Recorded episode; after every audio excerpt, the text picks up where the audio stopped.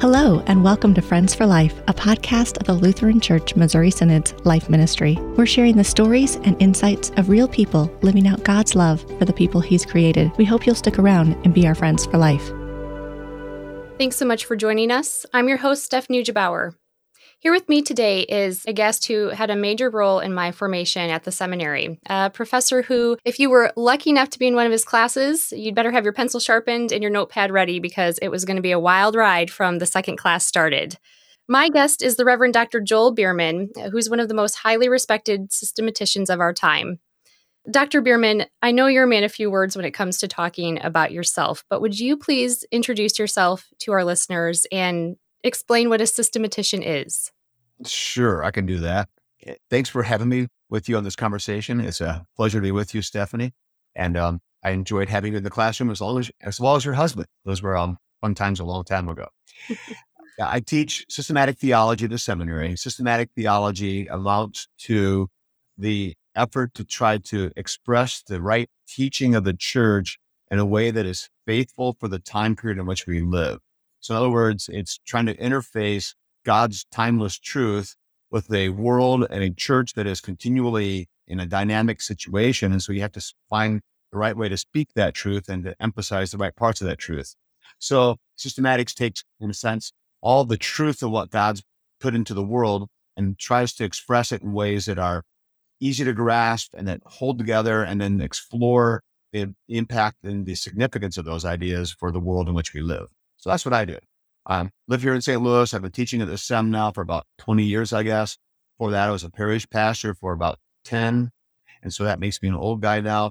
And my wife and I live here. We've got three kids, all grown, married, and living in the area, which is quite cool. And then I have ten grandkids around here in the area as well, too. So spend time with all of them. It's, it's a lot of fun. Wow, wonderful. What a blessing that they're all in the Saint Louis area with you. It is, it is great. We um, get together every couple of weeks, everybody together at the house, and it's um, pretty chaotic, but a lot of fun. Well, if anyone's interested in seeing what your bunch looks like, um, they can go on our social media page. Your picture will be up there with all of your grandchildren, and you have a beautiful family. So all thank right, you well, for thank sharing you. that with us. Yeah, well, let's dive in, Doctor Biermann. My husband, Kirk, is really into the Marvel movies. I am not, but from what I can gather, uh, these movies have characters that live and move in different dimensions or multiverses. So your book, Holy Citizens, discusses what it is to live in two realms or two extensions of the same reality at the same time. Yeah. Can you explain that to us? Well, my, my book, Holy Citizens, was an effort to try to address Uh, an important area of systematic theology, one that I think touches on a lot of different things, including questions about life and about just living your life and about caring for those who are marginalized, all sorts of things, all kinds of social issues. So the idea of two realms basically grows out of Luther's own thinking about these sorts of things and his conclusion that God works in the world in two very distinct ways. So the idea of the two realms is really trying to answer the question, how does God work in the world today? And what Luther concluded was God works in one way according to his, sometimes called his right hand, but he really preferred the term in the spiritual realm or spiritual kingdom or spiritual domain. This is a teaching that has sometimes been called the two kingdoms doctrine, that it has a lot of negative baggage because people assume they know what that means. And it's also been associated with a lot of really bad things in the church history where the church has really dropped the ball, become too too uninvolved in the world around. And I'm thinking especially about um, Germany during the rise of Hitler and then the, the Third Reich. And uh, there were too many Lutherans who were using two kingdoms as an excuse to do nothing, which was a terrible disaster. So I think two realms captures the idea in a better way because it gives us the ability to talk about it in a fresh way. So what Luther said, there's the there's the spiritual realm and then there's the temporal realm. And the spiritual realm has to do with God caring for people's need for forgiveness and a right relationship with Him and to be able to live rightly with their Creator. So the spiritual realm is really geared for a relationship between an individual or a person and the Creator. And the temporal realm gets into the question about what's it mean for us to be living in a right relationship with those around us, with the people, the rest of creation, people we encounter in all the relationships we live day, to, day in and day out. That's the temporal realm. And so the temporal realm is where we have things like government and things like art and things like families and marriage, and all that stuff is temporal realm. And the point that Luther drives at then is God cares about both of those. God's very interested in both of those, and he has oversight of both of those. So we already have some interesting thoughts because the temporal realm is not opposed to the spiritual realm. They're not at odds with each other. They're not antithetical or set up in a polarity, and neither is one evil and one good. And too many people make that move. They'll associate the kingdom of God and the kingdom of Satan, and they assume God's kingdom is the church, Satan's kingdom is the world. No, that's just dead wrong. God is the Lord of all creation. Then so the temporal realm and the spiritual realm are both his concern. So then God uses the church and the spiritual realm to deliver the gospel, deliver the goods, deliver the forgiveness of sins, focus on that relationship with the Creator. And he uses government, government civil leader, leaders to make sure that the temporal realm is working the way he wants it to work and it's according to his plan. That's the ideal. Uh, we know in, by, in reality that because human beings are tasked with these jobs in the church and in the government, we don't always do the job very well. And so sometimes the church will fall short and sometimes the government will, will fall short. And yet it is still God's government and God's church, and God holds both to his expectation of what he wants him to do and desires for those things to happen. So the relationship between the temporal realm and the spiritual realm is not one of animosity, but it is one of mutual accountability and encouraging and supporting each to function well in the way it should. That's sort of the basic idea of how the two realms works. Okay, thanks. So we have that groundwork laid for us. So I would encourage anybody to pick up your book, Holy Citizens, so that they could delve further into that. But you just gave a beautifully concise explanation of what Lutherans believe on the two realms. And thank you also for clarifying the two kingdoms as well, and why it may be better for us to use realm or domain or even left or right hands in our modern time. Yeah, I try to do that pretty consistently. When I, I people use it still to default to two kingdoms, but well, it's got a lot of lot of bad baggage with it. And Doctor Kolb is the one who kind of taught me two realms is probably a better way to go. And I, I think he's right about that. So I try to do that pretty consistently. And Doctor Kolb being another professor at the seminary who in his own right has a league of books. oh, oh, my. Now, there's an yeah. author. Um, yes. You know, Bob just cranks him out. And he's, he's, and he's always entertaining in his writing and in his personal interactions. He's just a delight. Just a, a fun little aside that my husband uh, used to live with Doctor Kolb in his upstairs apartment during our seminary year. That? Kirk did that. There's yep. a long history of guys who've done that. I didn't know Kirk was one of them. That's that's a singular achievement. My goodness. Yes, it's true. Oh, yeah. And so it brings up so many memories. But thank you, Doctor Kolb, for letting us uh, save money that way, too. Well, I'm sure he took advantage of the situation as, as well. I'm, Kirk did a few jobs around the house. I'm, I'm quite confident. It's true. Yeah. So, you know, you mentioned, of course, that the government is part of what we would consider the left or the temporal realm. And I think even with when we say the government, that has an especially heavy baggage today. Yep. How is the Christian supposed to come to terms with that, this whole idea, especially in this divisive political landscape that we live in? Uh, if we're talking about a culture, society, government, all in the, the temporal realm that often is at odds with God's will. So what do Christians do with that? Yeah, the, the, we, we sometimes think, well, in Luther's day, the Christians and the or, or the government was all Christian. And so this was not a big deal. And they, they, it was different then. This doesn't apply anymore. That's wrong. It absolutely applies. The teaching absolutely applies. It's still God's government. Even if the government's pushing back against God, it's still God's government. And it's always helpful to remember that the foundation and most, most of what Luther taught on this, well, all of it is the foundation is the scriptures, but the specific text he had in mind was Romans thirteen. And then the passages in First Peter two, because in Romans thirteen, God makes it very clear that the government is put there by God. And he even calls the government leaders God's ministers. It's the word he uses. They're ministers of God for your good. But what's fascinating to remember, of course, is that Paul has in mind the Roman emperor. That's who he has in mind. And the emperor, when Paul was writing, was Nero, who turned out to be no friend of Christians. And yet Paul doesn't change his mind because, well, oh, they're bad people. They're not moral. No, they're not Christian. They're not particularly moral, but they're still God's servants, and still God uses them, sometimes in spite of themselves. And that's the beauty of how God works in the world, does what he needs to do regardless. So Christians' attitude towards government should not be expecting it to be perfect, holy, even moral. We kind of expect the worst from it. And yet we pray for it, support when we can, work with it, try to shape it, and we're engaged in it. We we care, we're, we're involved, it's part of our responsibility, but we also have realistic attitudes toward it. We're not surprised when it does bad things. We're not surprised when it becomes immoral.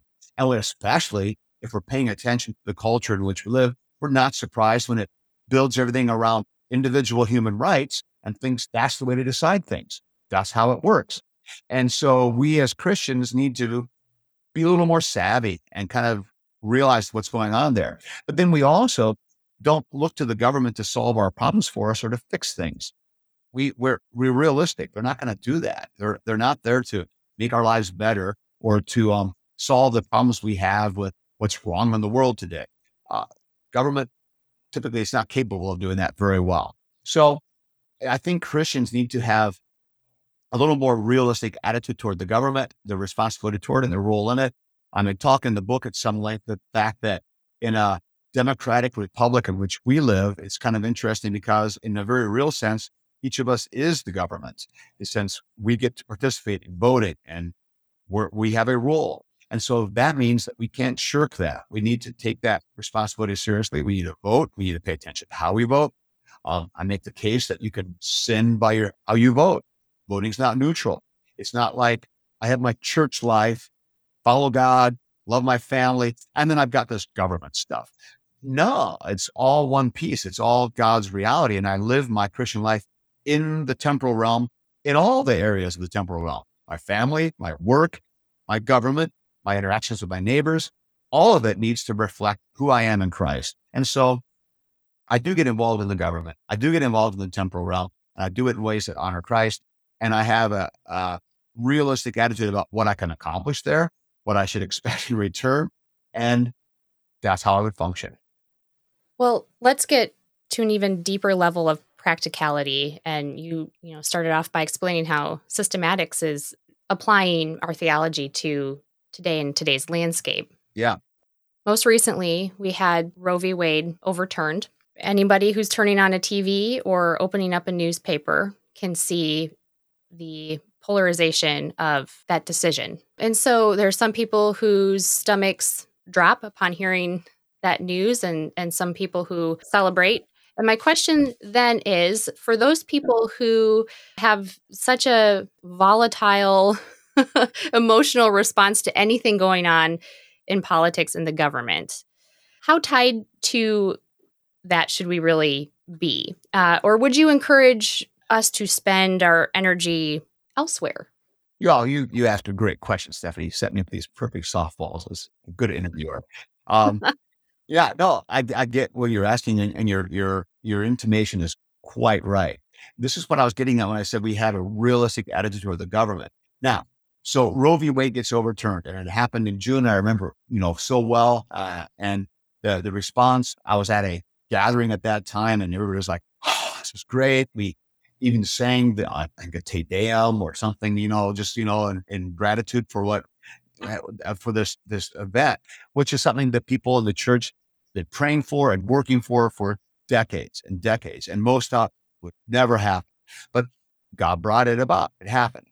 Um, Now what we're seeing, though, is the um, kind of the, the downfall of this and the, the ramifications. And as you said, the world has just gone apoplectic about this. They they can't believe this has happened. This is just unreal. It's like we're going back to the primitive Stone Age. What's wrong with us? We should know better. And and we're not surprised by that. But I think the thing that maybe is catching some Christians by surprise is the fact that most Americans seem to think, yeah, it's a problem. And we see the polling and we realize that it's not even a slim majority, it's up into the sixty percentile are thinking, well, yeah, this is a woman's right. We got to get that straightened out. Um, I never wanted Roe v. Wade to be taken away. Come on. You know, we got to, we got to like take care of kids. Sure. But oh, we don't want to infringe on women's rights. And see, now that exposes the real issue here. And part of the problem, I think, with the whole Roe v. Wade mentality in the church was we kind of had put so many eggs in that basket, and that was just everything. Got to get it overturned. Got to get it overturned. Work, work, work. Get the right people elected. We'll get it done. Okay, it's done. But we haven't really affected the real issue, which is how people think about it and how people perceive it. And there is a much bigger, much more complicated problem, because that's not just an issue of changing perceptions and changing minds. And our rhetoric needs to be about children and loving children. Yeah, we've done that really well too, but we haven't changed the fundamental issue, which is what people believe is right and what's moral. And that's the bigger problem we've got, because living in the West, the American continent and the whole American experiment being part of the Western push of things, which came into existence, of course, thousands of years ago with Greece and the whole trajectory through Europe and the whole Western way of thinking.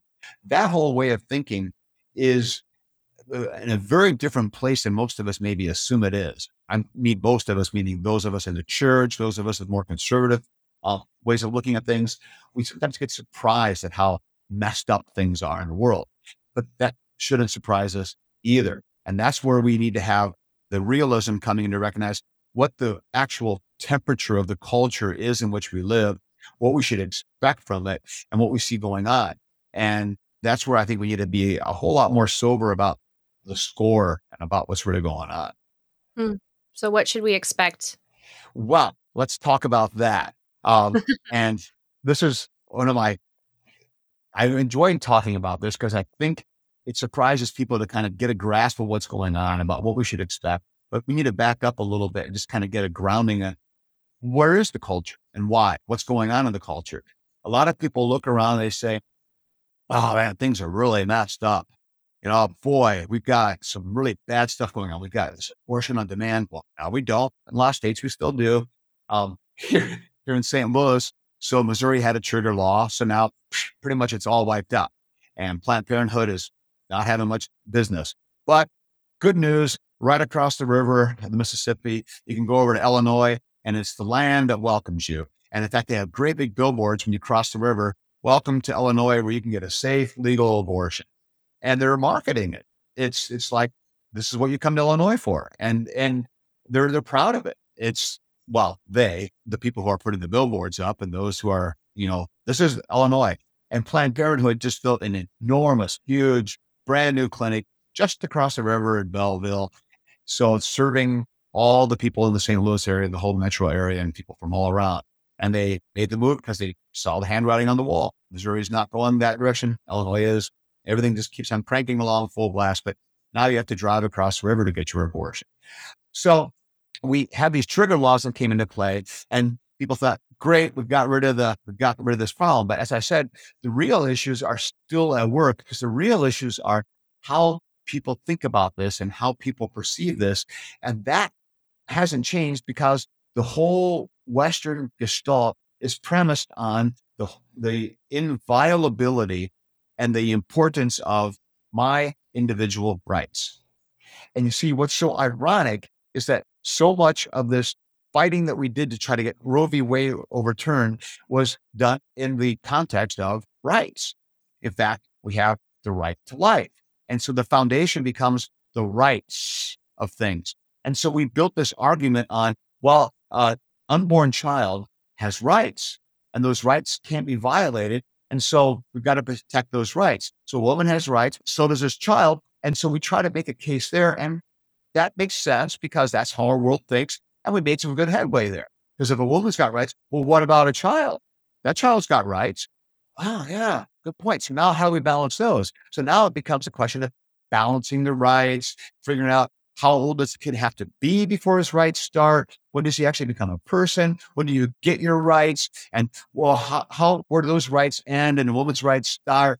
And that's what's been going on forever. And see, that's because we live in a culture that is premised on rights. So when people say, yeah, there's something wrong with the culture, man, it's just a mess. We got this abortion thing. And then, wow, look at all the sexuality issues. We got L G B T Q I A plus going nuts, and we got sexual dysphoria going on, and we got people demanding transgender stuff. It's it's just a messed up world, and we can't figure out, how do we get in here? And so then you get people in the church saying, What we need to do is we need to get back to our roots, back to our, our traditions, back to our godly foundation. We just got to get back to our roots. The problem is the roots aren't godly or right or well-founded. The roots of our country, the roots of the West are premised on the individual rights. The individual is the supreme thing. And so my rights, my ability to do what I want, my personal integrity, my autonomy, those are the sacred things in our culture. In fact, I would argue, and I have made this case, that the last thing that is sacred in the culture in which we live is the individual. The individual being true to himself, true to herself. No one telling me what to do. No one forcing me to do. I am my own person. That's holy and sacred. And the proof I have is this is look how the world responds when some person comes out and says, I'm a woman trapped in a man's body. And so from now on, I want you all to call me by my new name and treat me like I'm really the woman that I know I am. And you might think I'm a guy, and I have been for a long time, but I'm actually a woman. That's who I am. So how does the world respond to that? Good for you. You are so brave. You are so courageous. Awesome. And they'll call it by the, their name, and we play along with the whole charade, and we act like the emperor's wearing clothes, and we do it because that's what that person needs. And they're not hurting anybody else, so of course we're going to affirm that because that's their right. And those of us with traditional morality are left scratching our head.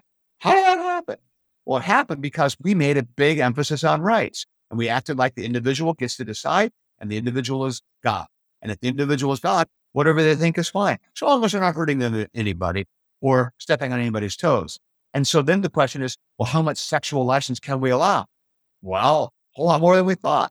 And that's troubling to us. So the, what's wrong in the world is not that we've let go of our traditional morality. What's wrong in the world is we had the wrong foundation for our Western culture, because the foundation of Western culture is the enlightened individual who is pursuing his own destiny, choosing what's important to him, not being beholden to anybody. Nobody's going to tell me what to do. I'm nobody's slave.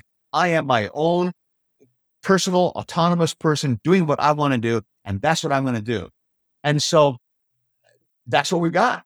We've got people insisting on their right to have sex with whom they want, insisting on their right to have love, to love who they want, insisting on their right to marry who they want, and insisting on their right to adopt the kids they want, have kids that they want, and to have the right over their own body. Sure, my body. I have rights over my own body. And so that's what's driving our culture today. So then when you have a woman whose very autonomy is being threatened because somebody is telling her that she has to carry a child in her body, it's her body. Nobody gets to tell me what to do with my body, my uterus. Shame on them. And that's where we're now to the point in our culture where it's actually immoral to be anti-abortion, because abortion is the unfortunate reality we have to accept if we're going to let a woman be autonomous, and we have to, or we're violating her sacred rights. So she has to be autonomous. And now we got your problem. What can we do about this kid? Oh, let's try to figure out this, this, this kind of dilemma here. But it makes no sense if we're going to do the whole thing on rights, because we just don't have a leg to stand on. That's why the right Christian attitude to all this should be, it's not an issue of rights. It's an issue of the gift God has given. Every single one of us has life as a gift from God, not my right. I have no right to my life. I have no right to my home. I have no right to property. I have no right to happiness. I have no right to pursue happiness. All of those are gifts to me from God. And Christians don't function with this insistence on rights, rights, rights, rights, rights. That's how the world works. We operate with grace. Grace is not something you demand. Grace is not something you expect. It's gift. That's what the word means. Charis means gift. So God gives gifts, and we simply receive them. So the foundation of right Christian thinking about all of this topic is not going out in the world and fighting for my rights, but it's going out in the world and living as a witness to the reality of God who gives gifts, and we simply receive them. And I've just now, in the space of five minutes, dumped all kinds of stuff from all over the place and made a huge mishmash of all this. But I, I try to think about how all this hangs together and trying to convey that in a way that makes sense. But there's a lot of loose ends I'm opening up here, and I get that. So I'll let you pursue what you think needs to be pursued. Well, uh, thank you for articulating what was also going on in my head at the same time, as in uh, there's so much that you've given us to, to ponder and think on. And uh, also as a systematician yourself, you're wanting to tie together some loose ends. And I oh, appreciate yeah. that. First and foremost, we do not live in a theocracy, obviously, uh, especially here in the West, which is right. where most of our listeners are. And so what do we do with that? Because yeah. as you said, the temporal realm, that's God's, as well as the spiritual realm. One yeah. is not bad, but we find ourselves living as citizens in both. Correct. And if the government is based on this fundamental attitude of the individual is supreme, personal autonomy, rights, rights, rights, then how do we function as people of both realms? So in the spiritual domain, emphasizing grace, emphasizing gift language, but now we also are in this temporal realm right. where a majority of people can't conceive that or don't agree. So we're, we're it feels like we're stuck. Yes. So is it just the job of Christians to hopefully outnumber or outwin other people in the temporal realm who differ on this? Or how are we faithful in this kind of environment?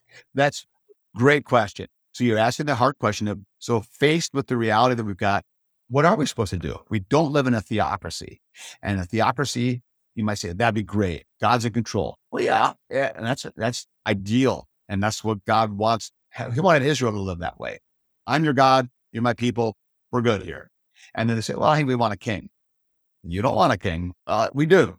And so then we have the idea that kings or tyrants or oligarchs or democratically elected officials become kind of the stand-in for God. They take care of stuff and God allows that, but God's still in control. We need to remember that. God's still in control. This is his world. So the bigger question then really is, if God has made me his child through baptism, put me into this thing called the church, which is his incarnate presence in the world today, his body in the world today, his way of being active. What do I do as a Christian and as a member of the church, as this Christian church? What is, what do we do for the world? What do we owe the world? And so let me kind of really drive that home, and then we'll think about how this integrates even more. So I would say that the primary task of the church in the world today is to give the world a crystal clear picture, a witness of what God intends for his people.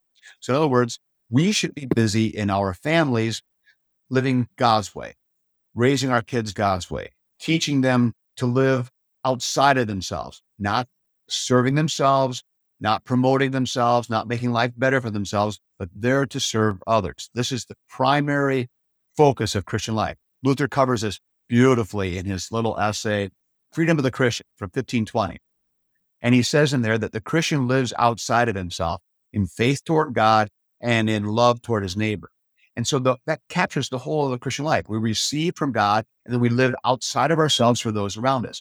So Christian families should be living like that, living as places of service to one another and to the world around, not of trying to enhance ourselves, promote our own interests, or trying to make my life better and trying to make things nicer for me and my family, but service for those around us. The church has a similar thing. The church needs to witness a greater reality of God. We are people who forgive each other. We are people who encourage each other. We are people who look out for each other. What was the early church known for?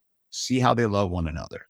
So the church needs to be this outpost in the world that actually exemplifies a way of living different than the world. Instead of living for self, self-promotion, my rights, demanding what I want, negotiating how to work out my rights with other people's rights, we live in a self-sacrificing way of giving ourselves, dying to ourselves, turning the other cheek, taking up our cross, giving, going the extra mile. We do that kind of stuff all the time. And in doing that, we give the world a witness that you guys are different. You guys are really odd. And that's exactly right. We are different. We are odd. And we give a witness that is undeniable to the world. That's the beautiful thing that we do for the world. And so we can do that all the time. We can do that when they're arresting us and throwing us in jail. which is what the early church did. We can do that when we are actually the majority and we get to establish the laws. So what kind of laws do we establish? Ones that honor God, one that serve people, one that help the marginalized. And so it's not such, such an issue of self-made man. That's not a Christian idea. And it's not the idea of a, leave me alone, let me do what I want, I have freedom to do what I want. That's not a Christian idea either. Freedom, Christian defined, would be living in God's will, which means God tells you what to do. So that's what the church, in a sense, owes the world, is that kind of bright, clear witness. We can't always give that witness. Now, does that mean we also engage the government? Of course. So do we try to get good people elected? Right. Well, what is defined as good? Somebody who is going to more nearly adhere to God's will for how the world is supposed to function. There is a moral desire God has for the world. There is a right and wrong. And right would be a man and a woman together raising family. Right would be not stealing people who don't, you know, taking stuff that's not mine. Right would be not killing. So we know what right is. It looks like the Ten Commandments. And we should be encouraging people to live that way, because when they live that way, things are better. Things work better. It's good. You actually thrive. You actually live into God's purposes. So that's what the church, I would say, owes the world. And the cool thing is we can do that in any environment, in any context. Even if they take away my rights, even if they say, you can't worship anymore, we'll still do it.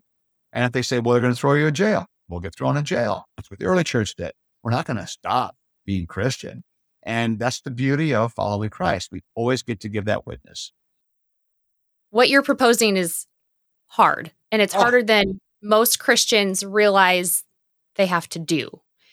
Because not only are you telling us we have to be faithful according to God's will, of course, as the church, in offering the means of grace, preaching forgiveness, extending uh, forgiveness and grace to those around us. We also have to turn around and do the same thing within our own families, within our own community, within our local government, within our national government. There's so many layers to this that all have to hold together. And I would imagine most American Christians today feel like they've done a decent job thus far, until you've proposed, well, we have to be faithful in literally all spheres of our life. The government, you know, civil law, our society, it all is connected with the plan that God has laid out for us in our individual lives as well. And so the next question that I have would be, huh, what is the Christian's role then in legislation and trying to legislate God's will, even when the secular world feels that that's not appropriate? Yeah. Um, that we shouldn't be legislating our religion, our Christian morals and values, even this Christian gift language. There's a lot of questions there, but yep. I need a little bit more direction so that I can leave today and feel like I know what I'm supposed to do. That's that's that's fair, and I that you're you're good to ask that. I'll get to that. I want to affirm something you said at the very beginning of your, your question, your thoughts there. You said this is hard. Yeah, it's hard. This is hard. It's see, this is why I think it's it's a lot easier to write a check and send it off to a Right to Life group or to a homeless shelter. There, did my thing. A lot easier to offer a prayer on Sunday morning. But the idea of actually living out my life of service to others and learning and learning that the the witness that God calls me to give and actually following Christ in my life consistently is going to put me at odds with the American culture. That's hard. And we have lived in our American Christian happy relationship for a long time, a couple centuries, where it really kind of got along pretty well. And then in the late twentieth century, it started to break down a little bit. People were kind of holding it together and trying to just get back to what we used to have, and we could get this fixed. And what we're realizing now is, no, the trajectories we are on are completely opposite. And so the American culture is going to get more and more what it's like. Individuals doing their own thing and people doing their own rights. And Christians are saying, wait a minute, I, I don't support that. No, you don't. And you can't. And so we're not going to be able to reconcile this. So it's going to get harder and harder for us to actually witness to the truth of Christ in a world that doesn't want to hear it, but needs to hear it. Because what we have to remember is the world does not have answers to the big questions. Like, what's the point of all this? What am I here for? So I'm my own God. Well, why? What does it matter? What's the per- what's the meaning? And the, the, the need for meaning in life is the, the big problem the world's got. And they don't have an answer to that. And you end up people having just better, richer, faster, longer retirements there. That's the meaning of life. Then that ends. And then what's the point? They're not sure anymore. You know, why have kids? I don't know. Why get married? I don't know. Why bother with anybody? I don't know. What's the point? No one's really sure. They don't know. And that's, that's the big problem of modern Western man is we got rid of God and got rid of all that nasty church rules, but we re- forgot that we're knocking out every foundation along the process. Now we don't even know what we're here for. And the hardcore Darwinists would say, you're here for nothing. Well, then you're to the existentialists, and why not commit suicide and just be done with it? Why quit su- Why continue to suffer? And there's no good answer. They don't have an answer. So living the Christian life is giving an answer, and that's encouraging, but it's hard because it makes us weird. And most, especially Missouri Synod people, don't like being weird. And but that's what we're called to be. So this is hard. Um, now, on the concrete specifics, what's this look like? Well, it looks like I pay attention to what's going on in the government and in legislation. And can we change people's behavior with legislation? Yes. Can we change their minds with legislation? Probably not. Um, but yes, you can change behavior. And these, you know, people sometimes say you can't legislate morality, which is nonsense. Of course you can. You you can make people do the right thing by just making this the consequences bad enough. You know, if you're going to kill somebody for stealing, people are going to stop stealing. Right? They're not, they're, you know, have a few people who will try, but most people not going to touch that. So you could absolutely legislate morality. So the question is, what kind of morality do you legislate? Christians want nothing less than God's morality. We want every single person alive living according to the Ten Commandments. And does that mean I'm forcing Christian morality on them? No, I'm just encouraging them to live according to the re- rules that God built into the world.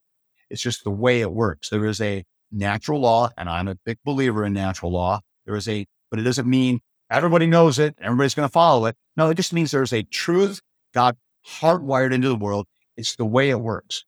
It's like gravity. It's like the second law of uh, motion, you know, the laws of motion, the second law of thermodynamics. Uh, these are just rules about how the world works. It's just the way it is. Morality is the same way. It's just the way it is. And if you live with it, things go better. You live against it, things don't work so well. And so we need to recognize that God's morality is not an arbitrary, forced Christian morality and trying to shove down somebody's throat. I'm encouraging people to live in tune with God, God's will that's just wired into things. So I do want that morality. Now, in the nitty gritty of real life, where I don't have Christians in majority, I have to figure out what I can do. And so I take what I can get. And so maybe we have laws that are not great, but better than they were. So we do that kind of stuff. And in the temporal realm, you do compromise and you get dirty and you get messy and you make deals that feel a little bit slimy, but you kind of have to sometimes in the temporal realm. And that's how it works. But we still know God's truth and we keep on striving for that and living our own lives that way, raising our own families that way, helping our congregations live that way and doing what we can in the world. But the idea of saving America, no, that's not going to happen. And the idea of a getting people to be moral again, that's not going to happen. And that's not my job. And that's not my task. I don't have to carry that burden. It's not the church's job to save America. It's the church's job to be faithful, to witness to Christ. It's not my, my job and my family to try to save my neighborhood. No, my job is to raise my family faithfully and to witness to the world around. I care about them. I pray for them. I witness the truth of Christ whenever I can to whoever will listen. And I try to bring them to know God's grace as well. So I'm not trying to pour water on the evangelistic enterprise. Quite the opposite. I want people very zealously speaking of Christ's truth, but I recognize that saving the country or changing the moral fabric of the country, that's God's business. And that's best going to happen through the faithful witness of the church. One last specific I would suggest, if, you know, what should I do? How do I get involved? I'm, I'm becoming an increasing fan of this, uh, a real core part of Catholic moral theology, which is this premise of subsidiarity. And subsidiarity is the idea of looking and functioning at the smallest local level. And so the, the premise there is the best government is the one that's the smallest and the closest to what's going on. So local government really does matter. And getting involved in like a local school board or a local government and just, you know, like, well, this government, there's no big decisions are being made there. Yeah, there are. There are decisions that get made. There are directions that get made. And so getting involved in a subsidiarity thing, in other words, small level, take care of what you can, make a difference where you can. We tend to get much more fired up and interested in big national issues because those are more interesting and the media talks about it. Everybody gets all excited about it. But our impact there is pretty minimal. And really, even in the impact of the national on my life is much more, much less than the kind of things that happen on a local level. So I would encourage Christians who are feeling the desire to get involved in the world around to be involved in, in the small issues, the subsidiarity issues. And that's where you have to also be careful thinking about, I want to become an activist. I'm going to be active in my local community. Great. Well, what's that mean? Does that mean you're fighting for your personal rights? You're fighting for the church's rights? You're trying to stop, you know, the corruption of the, of the society? Yeah, you can work for some of those things, but I think the better way to be an activist is I'm an activist by um, caring for the marginalized. I'm an activist by trying to do what I can for the people who are really suffering because society has left them behind. There are people like that. We do have poor people. We do have disenfranchised people. They're real. And it's not just the bleeding heart liberals who should be caring for them. The church should be doing that. And as Christians and as conservative Christians, we should be doing that. We need to be doing that, I think, a lot more aggressively with a lot more zeal because it's what God calls us to do. Finally, where is our hope? Where is our encouragement for people listening who feel heavy with the weight of the responsibilities that we have? We've already talked about that. This is hard. Yeah. But what's our encouragement? And obviously, we we look forward to Jesus coming back. But hey, where is the hope also in the here and now? Yes. Well, there isn't great encouragement. And you brought up Christ's return. And the eschatological encouragement is the bottom line. Christ is coming again. This is his world. This is his creation. And he's coming not to wipe out and destroy the world. He's coming to reclaim it and to remake it and to make it beautiful again as he designed it. Sin has corrupted it. We live in a corrupt, messed up world. People groveling for their rights, people asserting themselves, people trampling over others on the way to make their lives better. That's the result of sin. And we pulled it down on ourselves when we violated God's will and did our own thing. We've been living with the consequences ever since. So it is a messed up world, no doubt, but it's God's world. He's going to get it back. He already has. Christ has come. Christ has died and risen and ascended, and he's ruling right now over everything. It's his world. We can be quite confident in that, and we can kind of delight in that. And so in a sense, because of that, we look at a lot of what happens in the political realm and the world with a certain distance, almost like we're participating, but our hope isn't there. And we're not expecting the world to turn around and get fixed. Christ only can do that. And that allows us, and this is going to sound kind of almost crass, but I'll say it here, even towards the end, allows us to be participants of the political realm, almost with an entertainment sort of attitude. To me, national politics is better than sports because it's just so entertaining. And people say, yeah, but so much depends on it. Yeah, but not really, because God's still in control and Christ is going to return. When he's ready, he'll come back. And in the meantime, I can be faithful no matter what the government does. So they raise my taxes. Fine. I pay more. I have to change my standard of living. Oh, well, I can still love my kids and I can still be faithful. And well, no matter what is done to me or what the government does, I can still be faithful. And that's not going to change. So that's encouraging. I get to follow Christ no matter what. And Christ is Lord. He's my Lord. He's the world's Lord.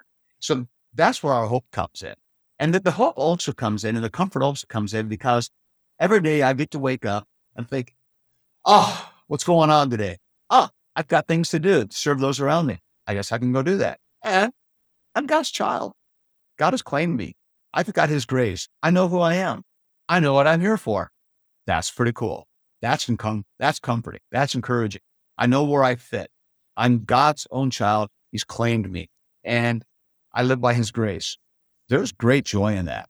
So while I paint a very bleak picture of the world around, and I have frankly, no hope for America turning around or getting better. I, I just don't. And I think that's a, a foolish position to have.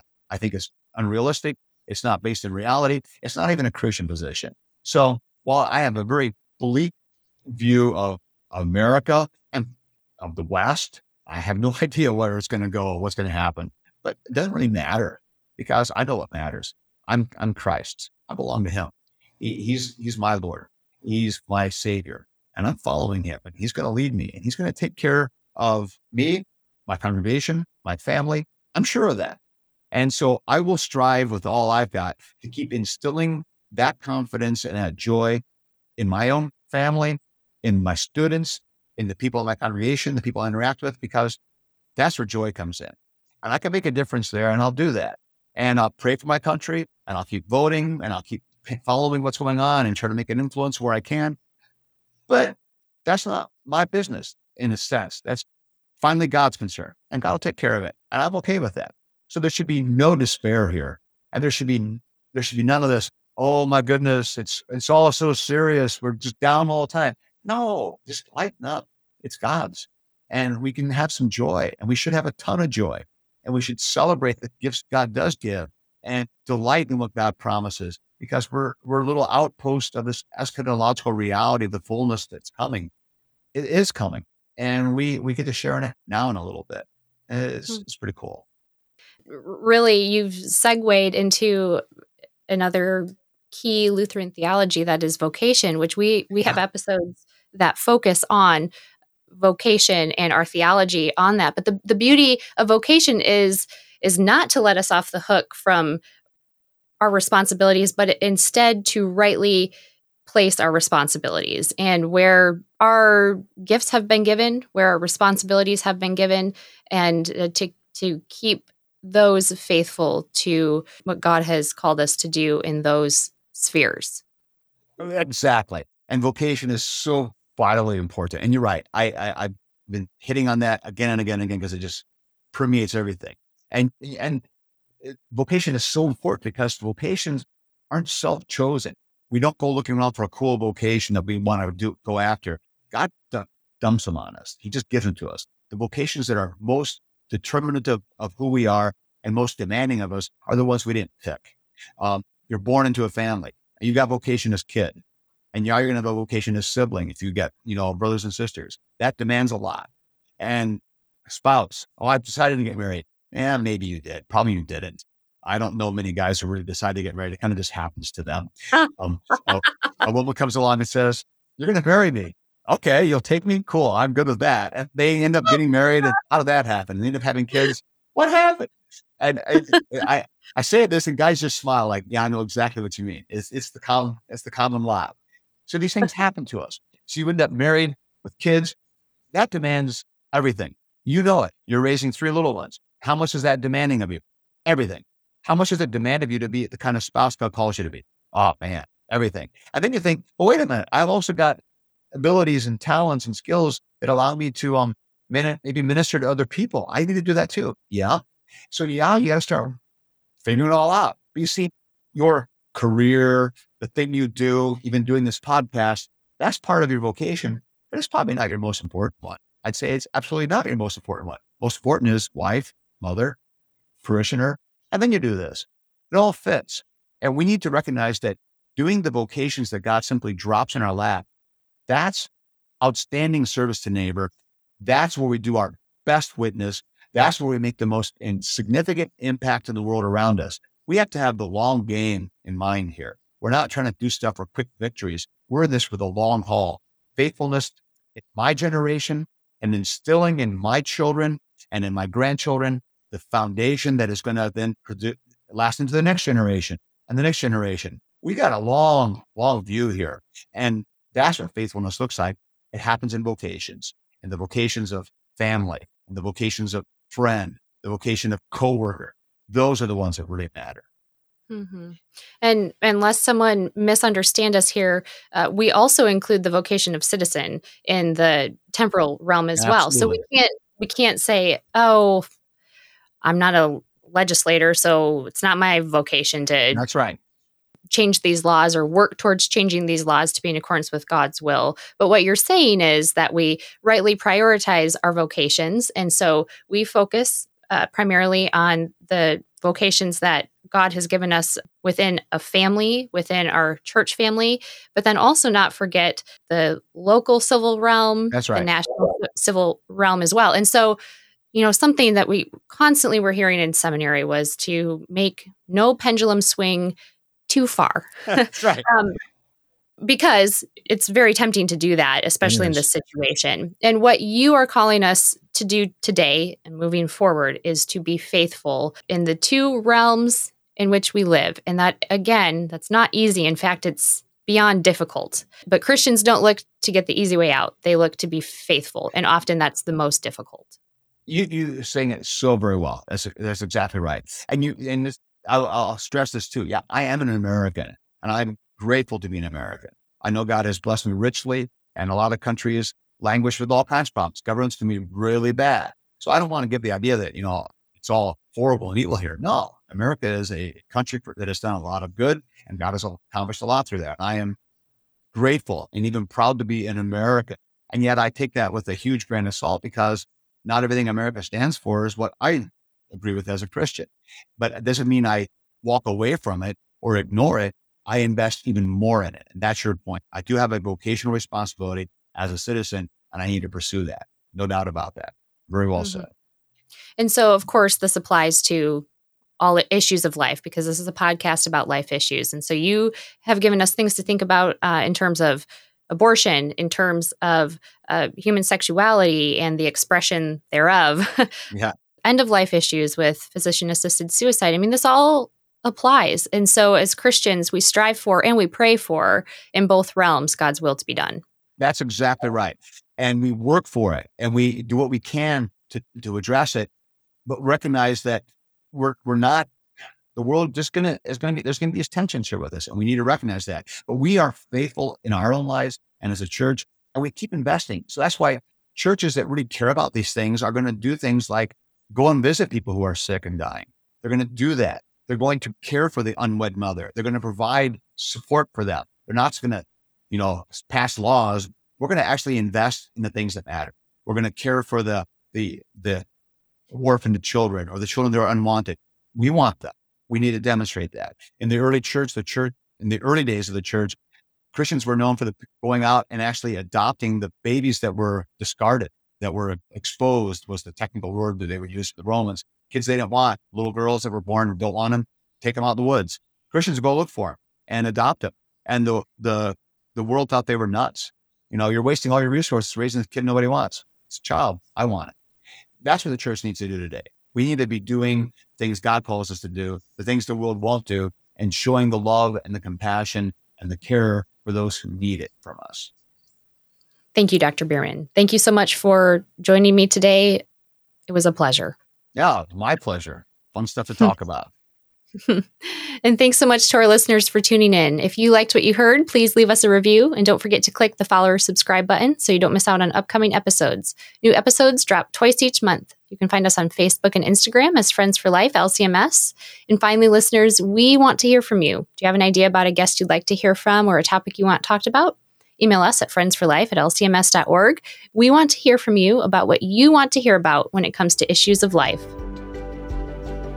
Thanks for joining us. Friends for Life is a podcast that introduces listeners to life issues by introducing them to friends who stand for life.